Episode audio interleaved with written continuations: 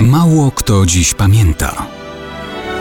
Datownik historyczny prezentuje Maciej Korkuć.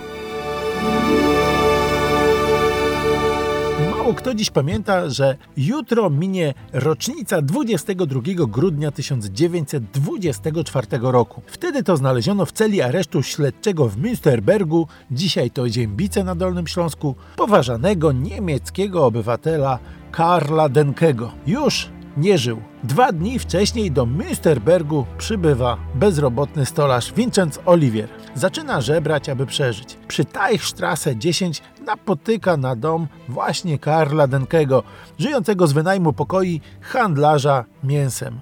Ten zaprasza biedaka do siebie.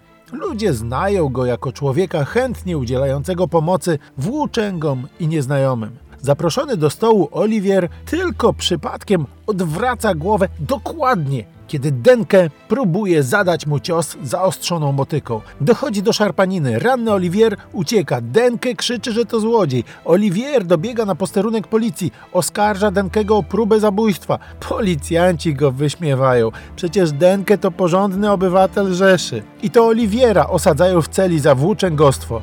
Jednak Wezwany lekarz stwierdza, że rany Oliwiera to rzeczywiście może być skutek napaści. No dobrze. Policjanci na wszelki wypadek aresztują Denkego. Po kilku godzinach wchodzą do jego celi i widzą go martwego. Powiesił się. Użył do tego pętli sprytnie wykonanej z chusteczki do nosa.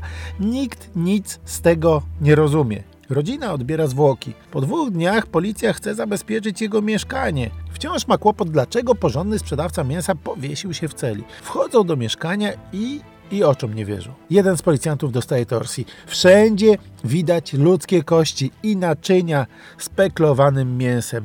No niestety, nie było to mięso pochodzenia zwierzęcego. W szafach jest pełno zakrwawionych ubrań, kolekcja sznurówek, pasków od spodni, szelek, pełno dokumentów ludzi, którzy zniknęli bez śladu. Do tego setki zębów. Śledztwo wykazuje, że Karl Denke zwabił i zamordował w sumie około 40 osób.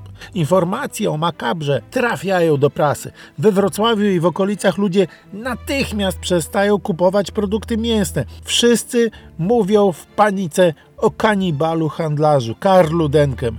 Ha, a na jego działce, w ogrodzie, nawet kilkadziesiąt lat później, już w Ziębicach, odnajdywane są ludzkie kości to pamiątki po rzekomo porządnym obywatelu Rzeszy, który chętnie zapraszał do domu nieznajomych.